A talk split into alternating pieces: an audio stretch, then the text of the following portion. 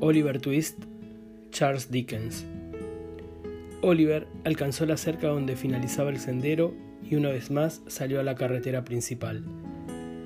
Eran las ocho en punto, y aunque se encontraba a casi 10 kilómetros del pueblo, corría y en ocasiones se escondía detrás de los setos hasta el mediodía, temiendo que le pudieran perseguir y dar alcance.